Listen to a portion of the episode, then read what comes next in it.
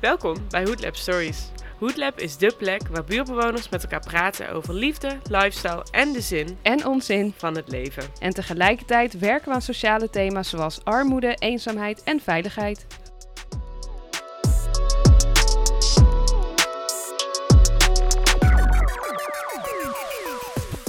Vandaag spreken we met Flora Bremer, stadsdeelbestuurder, maar ook rivierenbuurtbewoonster. Ze houdt zich voor de gemeente bezig met onder andere diversiteit, antidiscriminatie, onderwijs, vluchtelingen, armoede, jeugdzorg, sport, ouderen, oftewel een flinke portefeuille. Gelukkig werkt ze met een team van specialisten, zodat het wel allemaal behapbaar blijft.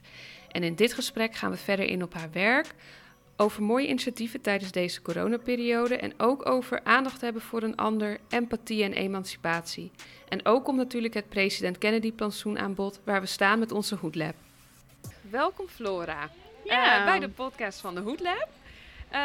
Allereerst wil ik jou vragen of je je even voor kunt stellen en wat jouw functie is. Ja, mijn naam is Flora Bremer en ik woon in de Rivierenbuurt, vlakbij waar Hoodlab nu is. En ik werk voor de gemeente. Ik ben stadsdeelbestuurder met de sociale portefeuille. En wat er precies inhoudt, daar komen we denk ik zo nog over te spreken. Ja, want voordat we daarover gaan spreken, heb ik een aantal vragen om jou wat beter te leren kennen. En daarna gaan we lekker in op de andere dingen. Wat zijn dingen waar jij echt van kan genieten in het leven? Ik ben nu bijvoorbeeld een ijsje aan het eten. Heel lekker. En de smaak is rode grapefruit. Lekker. Ja, dus dat zijn dingen waar ik wel echt van kan genieten. En natuurlijk van mijn 3 kinderen. En het wonen in Amsterdam en alles wat er in Amsterdam te doen is. Ja. En als jij dan een dagje vrij hebt, wat doe je het liefst in Amsterdam? Nou...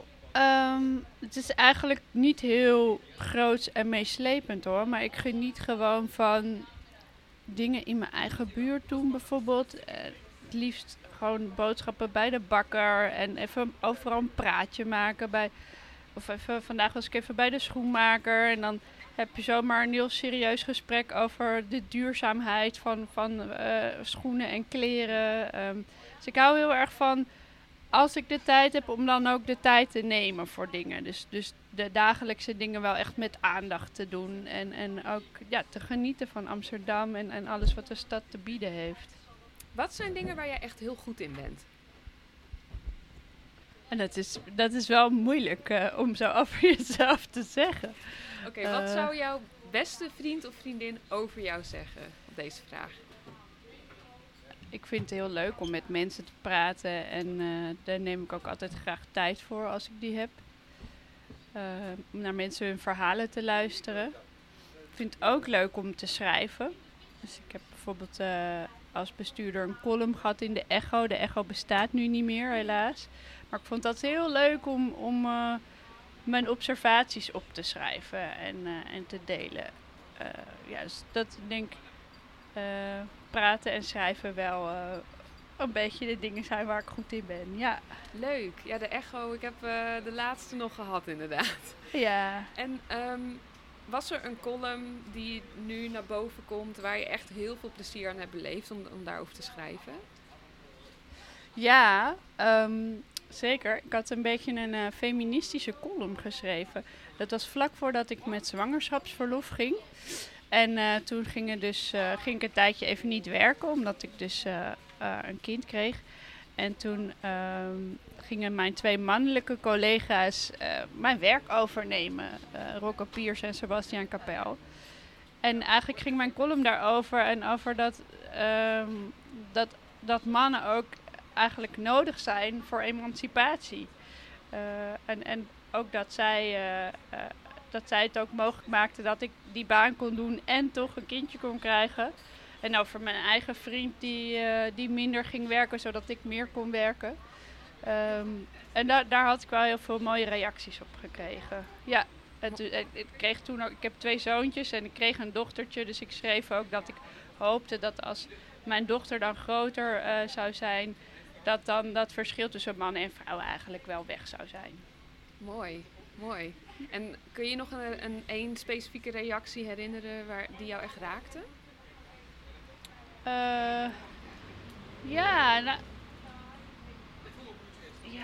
De mensen die kijk, wat ik moeilijk vind is als mensen zeggen van wat goed dat je dat werk doet en met 3 kleine kinderen. En dan denk ik altijd, maar tegen een man zeggen mensen dat niet zo snel als die man kinderen heeft.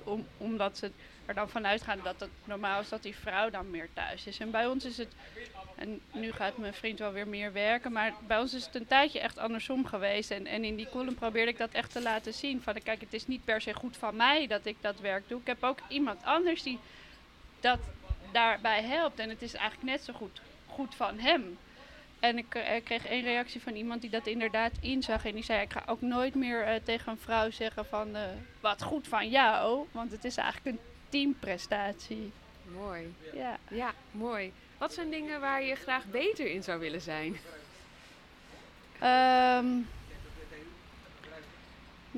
Kijk, als je in de politiek zit zoals ik, dan helpt het wel om dingen echt een beetje van je af te kunnen laten glijden. Hè. Soms moet je besluiten nemen waar je mensen mee benadeelt. Hè. Want je kan nou eenmaal niet altijd maar besluiten nemen of dingen kiezen waar iedereen beter van wordt. Dus soms moet je mensen teleurstellen. En ik zou daar wel graag nog beter in worden. Ik ben er al beter in geworden. Ik merk al dat ik denk, ja jongens, dit hoort erbij en... ik snap het als jullie me nu niet aardig vinden, maar ik heb iets besloten waar jullie nadeel van krijgen. En goed dat jullie boos op me zijn, ik snap het, maar ik ga het niet veranderen. Maar toch, ja, is dat wel... Dat is natuurlijk niet de leukste kant van het werk, maar het hoort er echt bij. En ik denk hoe vaker je dat doet, hoe beter je daar ook in wordt. Ja. En het is eigenlijk ook heel mooi als het misschien een beetje blijft. Want dat geeft alleen maar aan dat je erom geeft. Ja, tuurlijk. Het gaat je natuurlijk nooit helemaal langs je heen of zo. Of het is niet dat het je niks kan schelen. Zeker niet. Nee. Ja. Oké, nou gaan we even hebben over het werk dat jij doet. Jij hebt in je portefeuille een heleboel. Ik zag al diversiteit, antidiscriminatie, sociale zaken, vluchtelingen, ongedocumenteerde, onderwijs. Nou, en nog een hele lijst. En ik was heel benieuwd, hoe krijg je grip op al deze thema's in je werk? Nou, ik ben gelukkig niet alleen. Dus dat scheelt enorm. Hè. Als bestuurder ben je eigenlijk een soort generalist. En je hebt een team van specialisten wat met jou meewerkt aan die onderwerpen. Dus de kunst is ook om niet alles te weten van die onderwerpen, omdat je daar juist de specialisten voor hebt. Dus in die zin lijkt het heel veel, maar ja, het is ook heel veel. Maar er zijn ook heel veel mensen die daar heel hard aan werken. Dus het is echt wel goed te doen, omdat er gewoon heel veel goede collega's zijn. Ja. Dus dat is eigenlijk de manier. En het is, ik vond het in het begin heel moeilijk om van dingen te zeggen van nou, ik hoef het niet te weten of ik vertrouw het, omdat ik alles zo interessant vind en graag juist alles overal van weet. Maar dat is niet te doen. Dus je moet echt leren om geen specialist te zijn, maar een generalist te zijn. En dat is ook iets wat met de tijd beter gaat. Oké, ja. Is er 1 thema die nu in dit jaar bijvoorbeeld er meer bovenuit springt dan de andere? Ja, ik denk door corona is de aandacht voor ouderen enorm gegroeid. En die aandacht had ik altijd al. Maar door corona is het eigenlijk nog urgenter geworden. Hè? Dat we omkijken naar onze ouderen. Maar zeker nu, hè? Want de manieren die we daarvoor gebruikten, zorgen voor ontmoetingsplekken, zorgen voor huisbezoeken, inloop. Dat zijn allemaal dingen die door corona veel moeilijker zijn geworden. Dus we moeten ook echt met z'n allen heel creatief denken. En kijken van, hoe kunnen we nou toch nog met z'n allen goed voor onze ouderen zorgen? Ja, ja. Heb je een voorbeeld van een creatief initiatief? Ja, zeker. We hadden heel veel wandelclubs en beweegclubs en sportclubs voor ouderen. En dat ging toen tijdens corona, kon dat allemaal niet doorgaan. En toen zijn een aantal huizen, zijn mensen balkongym gaan doen. Dus dan had je in de binnentuin, werd dan een soort instructie gegeven. En dan kon iedereen op zijn eigen balkon coronaproof meedoen. En bleven mensen toch in beweging. Dus dat, of muziek vanaf het balkon, of voor het raam, allemaal dat soort dingen. Dat was heel prachtig. Wat mooi, mooi. Ja, en waar gaat nu ook vooral je aandacht naar uit, behalve de ouderen bijvoorbeeld? Nou, eigenlijk vind ik juist door corona heel belangrijk dat we in de gaten hebben dat we niemand over het hoofd zien. Hè? Dat niemand aan de kant staat. En deze zomer bijvoorbeeld hebben we echt iets als gemeente willen organiseren voor kinderen die zo lang niet naar school konden. Sommigen in moeilijke situaties toch thuisonderwijs hebben moeten volgen. Hebben we echt een extraatje voor willen organiseren. En dat noemen we Midzomer Mokum. En dat is in de hele stad activiteiten, maar ook zomerscholen, kunst, cultuur, sport. Allemaal een heel programma eigenlijk voor kinderen, zodat we die kinderen en die jongeren echt weer eventjes op sleeptouw kunnen nemen. Na die toch wat bedrukkende periode van veel binnen zijn en thuisonderwijs volgen. Sommige kinderen echt met hutje-mutje op elkaar in kleine huizen. Dat we die allemaal echt even goed kunnen bedienen en ook echt een hele mooie zomer kunnen geven. Heel leuk. Kun je een beetje omschrijven hoe dat eruit komt te zien, het Midzomer Mokum? Op wat voor plekken is het bijvoorbeeld? Het is op heel veel plekken, eigenlijk overal in de stad is het te vinden. En het is een samenwerking van heel veel lokale partijen, sportaanbieders, cultuuraanbieders, onderwijsaanbieders. En het is, omdat het zoveel is, is het allemaal op één centrale plek te vinden. Namelijk op een website kan je kijken wat er elke dag in welke buurt te doen is. En daar kun je je voor opgeven. En dat is nu eigenlijk al in volle gang. Dus ik kom net van een capoeira les in Buitenveldert, waar ik even heb gekeken. Maar zo zijn er echt tal van dingen. Gisteren was ik bij een klassieke muziekles. Er zijn jongeren met het jongerenwerk bezig om een film te maken. Wauw. Ja, er gebeurt van alles in de stad. Heel leuk. Tot wanneer is het? Totdat de scholen weer beginnen. Oké. Ja. Oké. Misschien een idee om iets op het plein hier te doen ook. Dat zou wel leuk zijn. Zeker, zeker. Ja. Over het president Kennedy plantsoen gesproken. Wat is jouw binding met het plein? Nou, het ligt echt precies tussen mijn huis en mijn werk. Dus ik fiets er elke dag 2 keer langs. En het is een plein waar in het verleden eigenlijk de jongeren en oudere bewoners elkaar niet echt hebben kunnen vinden. En dat vind ik jammer, want ik vind juist deze buurt, de Rivierenbuurt, het mooie daarvan is dat die zo divers is. Hè. Je hebt heel oude mensen, je hebt ook heel veel kinderen. Je hebt rijke mensen, mensen met weinig geld. Eigenlijk alles wat Amsterdam te bieden heeft, woont hier ook. En het zou zo mooi zijn als die ontmoeting tussen al die verschillende groepen ook plaats kon vinden. En ik denk dat zo'n plein daar ook heel veel kansen voor biedt. Heb jij nog een gouden idee voor dit plein? Ja, wat ik mooi zou vinden is als het echt ook een plek zou zijn voor verschillende generaties. Dus dat je ook als ouderen hier een plek kunt vinden waar je even kunt chillen.